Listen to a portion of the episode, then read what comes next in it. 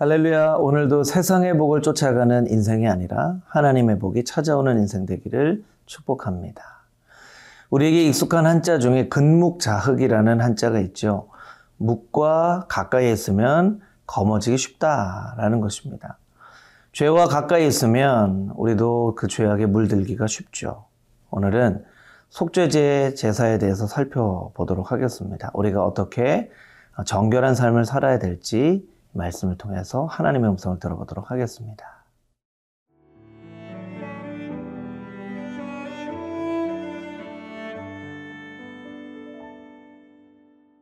레위기 4장 1절에서 21절 말씀입니다.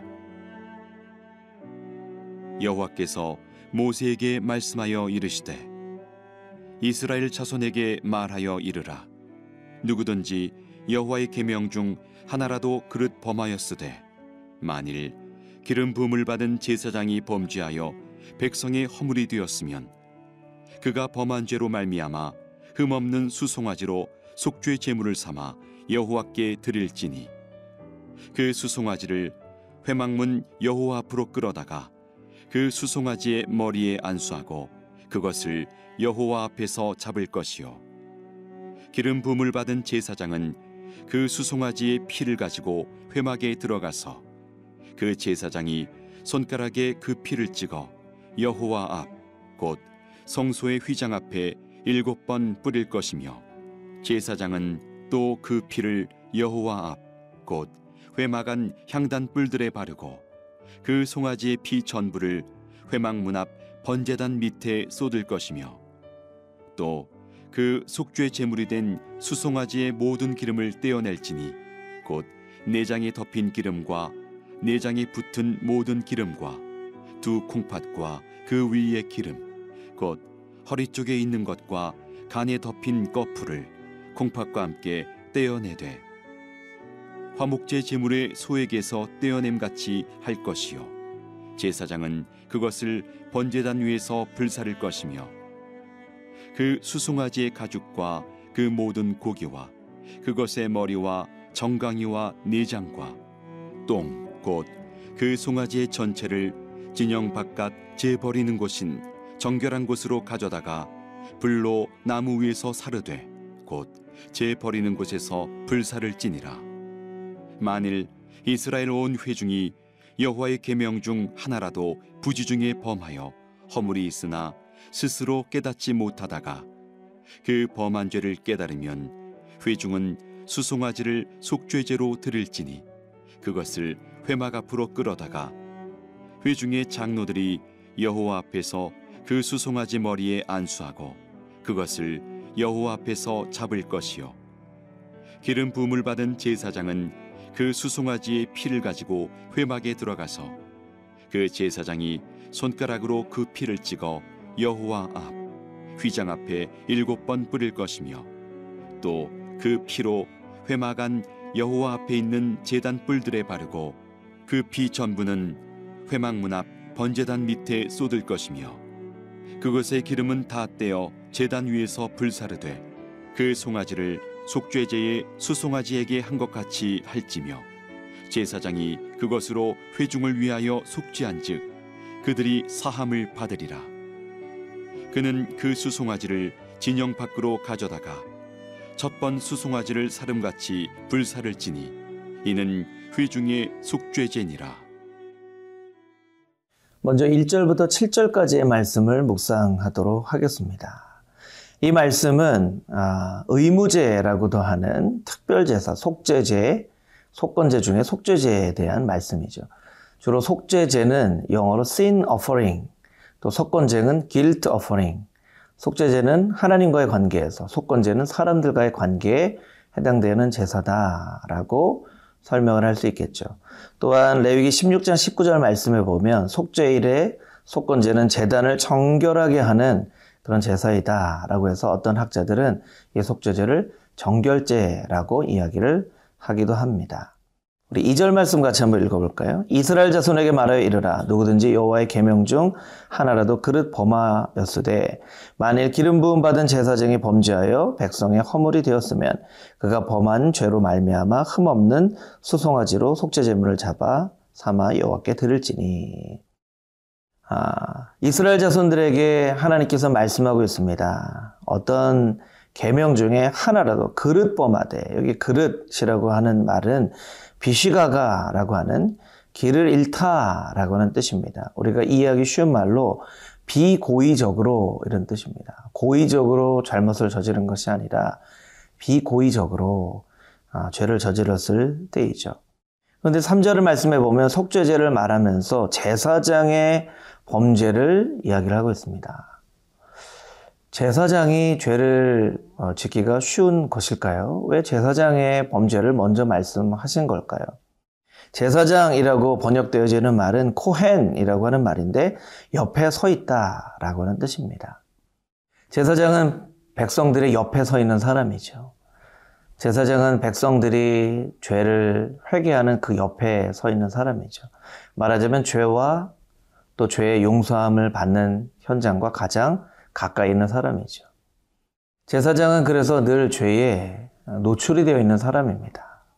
백성들의 죄를 듣고 그 백성들의 죄를 아, 회개하는 그 과정 가운데 늘 옆에 서 있기 때문에 아, 죄에 늘 가까이 있는 사람이죠.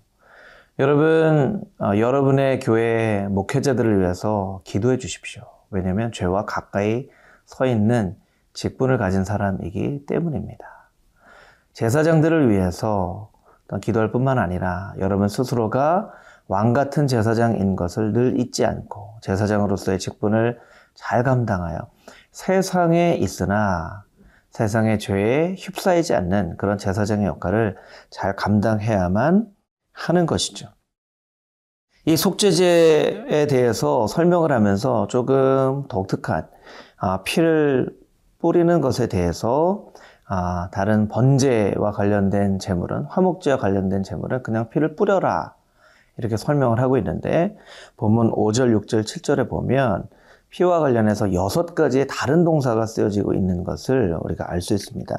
5절에 보면 피를 가지고 개혁 성경은 취하고 또 들어가서 가져가서 6절에 그 피를 찍어서 담가서 6절에 아, 뿌릴 것이며 흩뿌릴 것이며 7절에 바를 것이며 쏟을 것이며 어, 여러분 구약의 이 제물의 피는 신약의 예수 그리스도의 십자가에 흘리신 보혈을 의미하죠.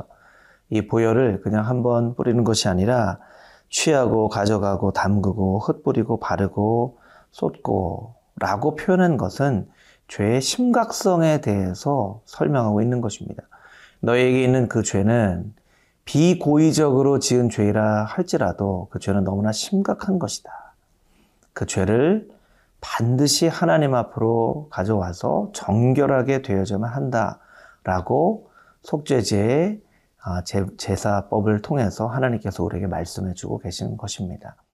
여러분, 여러분의 삶 가운데 작은 죄를 할지라도 그것을 가볍게 여기지 마십시오. 가볍게 여길 수 있는 죄는 하나도 없습니다. 그 죄를 가지고 하나님 앞에 나와 예수 그리스도의 보혈로 말미암아 정결함을 얻게 되는 여러분의 삶이 되기를 주님의 이름으로 축복합니다.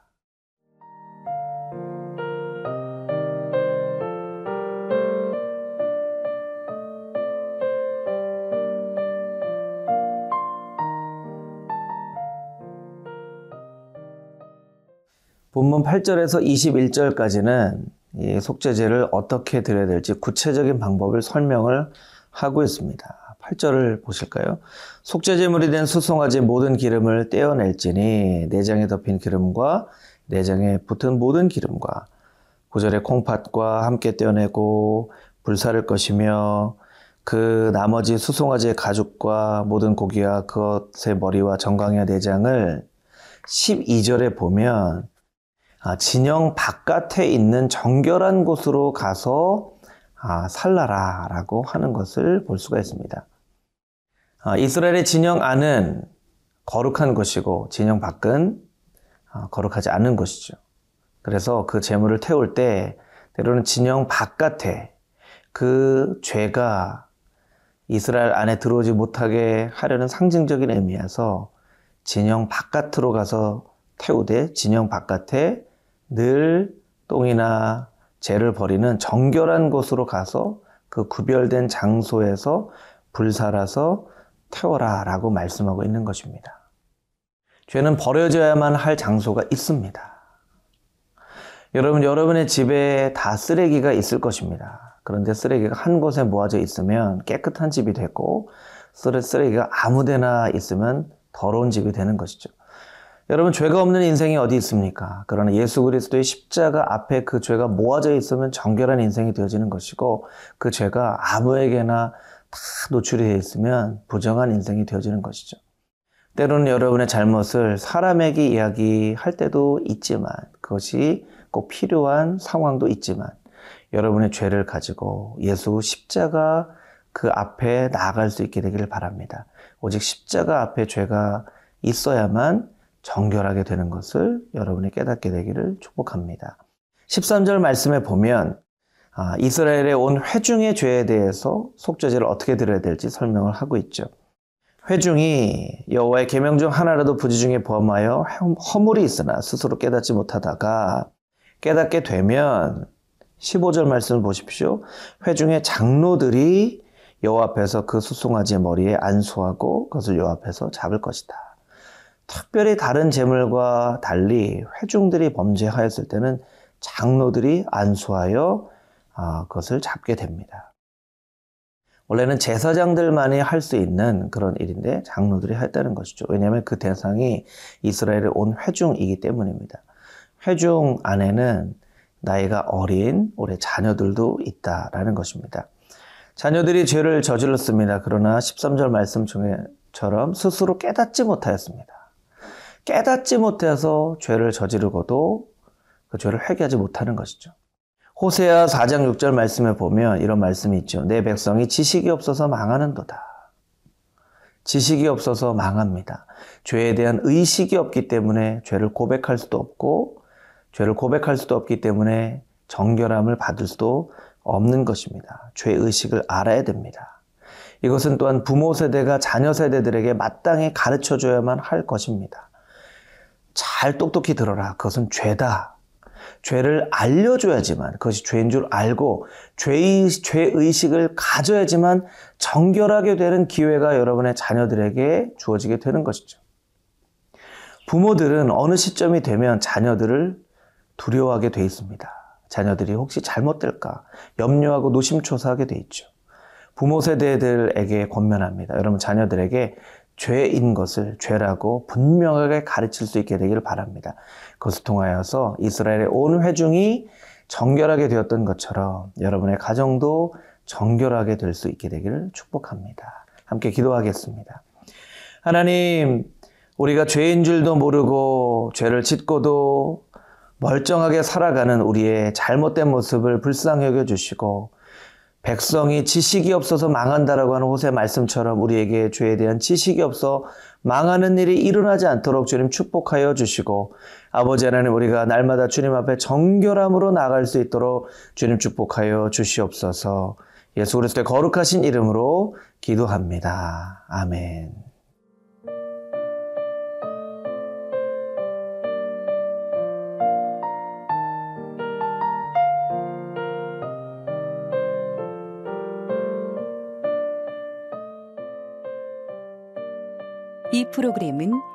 시청자 여러분의 소중한 후원으로 제작됩니다.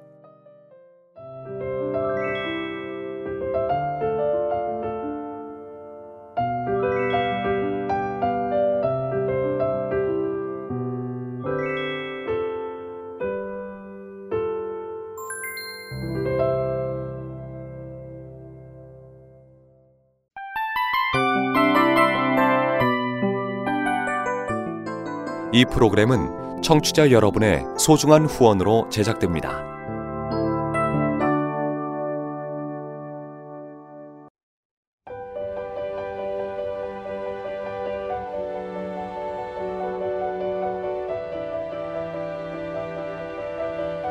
세상에는 수많은 교회들이 있지만 더 깊이 있는 말씀 강해를 찾기 위해 크기로만 교회를 선정하지 않습니다.